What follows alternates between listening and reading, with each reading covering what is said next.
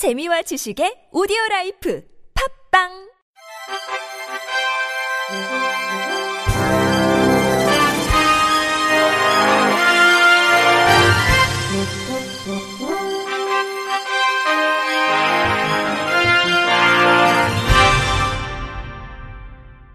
청취자 여러분 안녕하십니까? 12월 4일 화요일 KBS 뉴스입니다. 장애인 단체들이 어제 장애 등급제 진짜 폐지와 적정 예산 확보를 요구하며 서울 여의도 국회 앞 도로를 점거했습니다. 전국 장애인 차별철폐연대와 전국 장애인 부모연대 등은 유엔이 정한 세계 장애인의 날을 맞아 국회 앞에서 시위를 열고 장애 등급제를 폐지하고 필요한 예산도 배정하라고 요구했습니다. 장애인 단체들은 장애인 연금, 장애인 활동 지원 사업, 발달 장애인 주간 활동 서비스 등의 예산으로 최소 6천억 원을 편성하고 그 밖에 장애인 관련 예산도 대폭 증액해야 한다고 주장했습니다. 박경석 전국 장애인 차별철폐연대 상임 공동대표는 1년 전부터 지금까지 장애 등급제 폐지와 예산 반영을 위해 투쟁해왔고 이제 마지막이다라며 장애인이 지역사회에서 살아가려면 장애에 맞는 서비스와 예산이 필요하다. 장애인의 생존권에 맞춰진 예산을 반영해야 한다고 주장했습니다. 양영희 한국장애인 자립생활센터협의회 회장은 복지 예산보다 중요한 예산 항목이 어디에 있겠는가라며 내년에 장애인 등급제가 폐지된다지만 예산이 반영되지 않으면 아무런 변화가 없는 거나 마찬가지다. 예산이 반영돼야 장애인 등급제와 부양 의무제가 없어지는 것이라고 강조했습니다. 주최 측 관계자는 오랜 기간 투쟁으로 장애인 관련 예산안이 상임위까지 올라가긴 했으나 여야 간 다툼만 이어지다 결국 소소위로 넘어갔다며 소소위에서 이루어지는 깜깜이 심의에서 관련 예산이 축소된다면 용서받을 수 없을 것이라고 말했습니다. 경찰 수어 길라잡이를 개발해 범죄 피해 장애인에 관한 신속한 수사와 인권 보호에 기여한 공로로 경찰청 경찰인재개발원 한정일 교수가 2018 한국장애인 인권상 수상에 영예를 안았습니다. 한국장애인 인권상위원회는 어제 서울 여의도 이룸센터에서 한국장애인 개발원 최경숙 원장, 국가인권위원회 정상원 상임위원, 한국장애인 문화예술원 안중원 이사장 등 200여 명이 참석한 가운데 2018 한국장애인 인권상 시상식을 갖고 한정일 교수 등 기관 및 개인에게 상을 수여했습니다. 한국장애인 인권상은 한국장애인 인권 헌장의 정신을 기리고 장애인과 더불어 살아가는 사회를 구현하기 위해 지난 1999년 시작된 장애인의 인권을 대표하는 상입니다. 인권상은 장애인의 인권 향상 확산을 실천하도록 독려하기 위한 목적으로 공공기관 부문, 인권 실천 부문, 기초자치 부문, 국회 의정 부문 총 4개 부문에 대한 시상으로 진행됩니다. 심사 결과 인권상 인권실천 부문은 경찰청 경찰인재개발원 한정일 교수와 협동조합 무의에게 돌아갔습니다. 한정일 교수는 장애인의 경찰 수어 길라잡이 및 경찰 수어 앱을 개발해 피해 범죄의 신속한 수사와 인권보호에 기여한 공로를 인정받았습니다. 협동조합 무의는 지하철 교통약자 환승지도 제적을 비롯해 다양한 SNS 콘텐츠와 교육을 실시해 공공교통 접근성에 관한 시민 인식 개선에 힘쓴 공로가 인정됐습니다. 기초자치부문은 서울시 양천구에 돌아갔습니다. 양천구는 전국 유일의 장애체험관을 2011년 3월 개관해 장애인권 교육, 장애 체험 프로그램을 비롯해 장애인식 개선에 앞장서고 있습니다. 공공기관 부문 수상자에는 장애인의 미디어 접근권을 향상시키고 장애인과 비장애인들이 소통하며 오디오북 콘텐츠를 제작하는 등의 선진적 장애인 방송 활동에 기여한 강원 시청자 미디어가 선정됐습니다. 올해 처음으로 신설된 국회 의정부문은 국회 보건복지위원회 소속 더불어민주당 오재세 의원에게 돌아갔습니다. 오 의원은 한국수화언어법, 교통약자의 이동편의 증진법 개정 법률안을 발의하는 등 장애인의 복지 향상을 위한 의정 활동을 해오고 있습니다.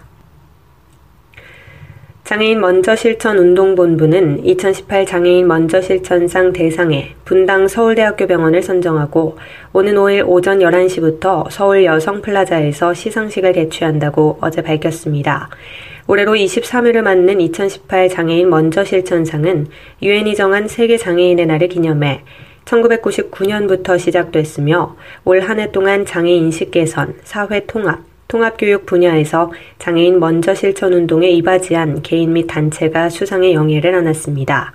대상에 선정된 분당 서울대학교 병원은 2003년 개원 이래 장애인 등 소외계층을 위한 의료봉사 사업을 꾸준히 실천해 왔으며 2013년부터 상급 종합병원 진료에 어려움이 많은 중증장애 아동을 위해 직접 찾아가는 진료를 시행하는 등 장애 아동의 건강 증진과 삶의 질 향상에 기여해 왔습니다. 보건복지부 장관 표창에는 장애 인식 개선과 사회 통합, 통합 교육에 크게 노력한 SK대학생 자원봉사당 써니와 대구 동부중학교 한마음의 집이 단체 표창을 수상하고 배은주 한국장애인 국제예술단 대표와 이민영 경인여자대학교 교수 등 5명이 개인 표창 수상자로 선정됐습니다. 이 밖에도 장애인 인식 개선에 긍정적인 영향을 끼친 이달의 좋은 기사에 서울경제 신다은 기자 등 17명과 올해 좋은 방송의 EBS 다큐 시선 장애 아동의 엄마로 선다는 건 제작진 등 4명을 선정해 감사패를 전달합니다. 경기도 시각장애인연합회 부천시지회는 지난 30일 라비에벨 웨딩에서 제39회 흰 지팡이의 날 및 제92주년 점자의 날을 기념해 부천시 시각장애인 복지대회를 개최했습니다. 이날 시각장애인과 가족, 자원봉사자 등 500여 명이 참석한 가운데 행사는 흰지팡이 헌장 낭독을 시작으로 시각장애인의 상징인 흰지팡이 전달식, 시각장애인을 위해 성실히 봉사한 회원과 후원자에 대한 표창장과 감사패 전달, 시각장애인 가족 장학금과 후원금 전달 등으로 진행됐습니다. 기념식 이후에는 식사와 함께 색소폰 연주, 노래자랑 등 문화마당이 이어졌습니다. 안정민 부천시 복지국장은 오늘 부천시 시각장애인 복지대회를 계기로 시각장애인에 대한 사회적 관심과 책임을 일깨우고 시각장애인의 자립 의욕을 높일 수 있는 환경 마련에 노력하겠다고 말했습니다. 인천시각장애인 복지연합회 외국어 회화반 연주자와 교육생들이 참여하는 미술 공예자선 바자회 공연이 지난 30일 송도 G타워에서 펼쳐졌습니다. 이날 바자회에는 IFEG 글로벌 센터와 송도 국제도시의 외국인 커뮤니티인 가치가 공동으로 마련한 것으로 판매 수익금의 일부는 자선단체에 기부합니다. 가치는 전문적인 능력과 열정이 있는 사람들을 모아 함께 프로젝트를 기획하고 수익을 지역의 단체에 기부하는 온라인 기반의 커뮤니티로 송도에 사는 외국인들이 주축이 돼 자발적으로 활동 중입니다.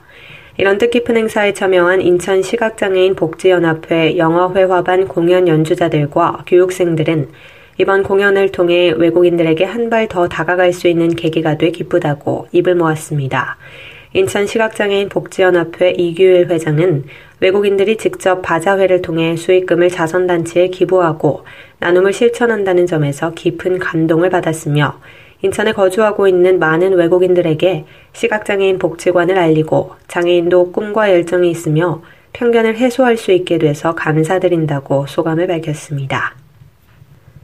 시각장애인연합회 및 농아인연합회 공주시지회 회원들이 아름다운 사랑의 나눔을 실천해 화제입니다.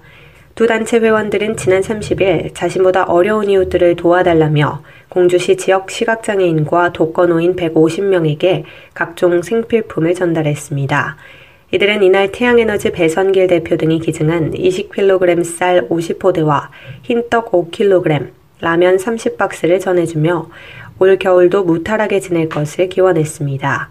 시각장애인연합회 공주지회 이용진 지회장은 작지만 소중한 정성이 우리 사회를 밝고 따스하게 보듬어주는 등불이라며 앞으로도 어려운 이웃들이 소외되지 않고 다 같이 더불어 살 수 있도록 작은 힘이나마 보태겠다고 밝혔습니다. 끝으로 날씨입니다. 내일은 전국적으로 구름이 많은 가운데 대부분 지역에서 바람이 강하게 불겠습니다. 시설물 관리에 유의하시기 바랍니다. 내일 아침 최저 기온은 마이너스 8도에서 6도, 낮 최고 기온은 3도에서 15도가 되겠습니다. 바다의 물결은 서해 앞바다 0.5에서 3m, 남해 앞바다 0.5에서 2m, 동해 앞바다에서 1.5에서 4m로 일겠습니다. 이상으로 12월 4일 화요일 KBS 뉴스를 마칩니다. 지금까지 제작의 권순철, 진행의 조소혜였습니다. 고맙습니다. KBIC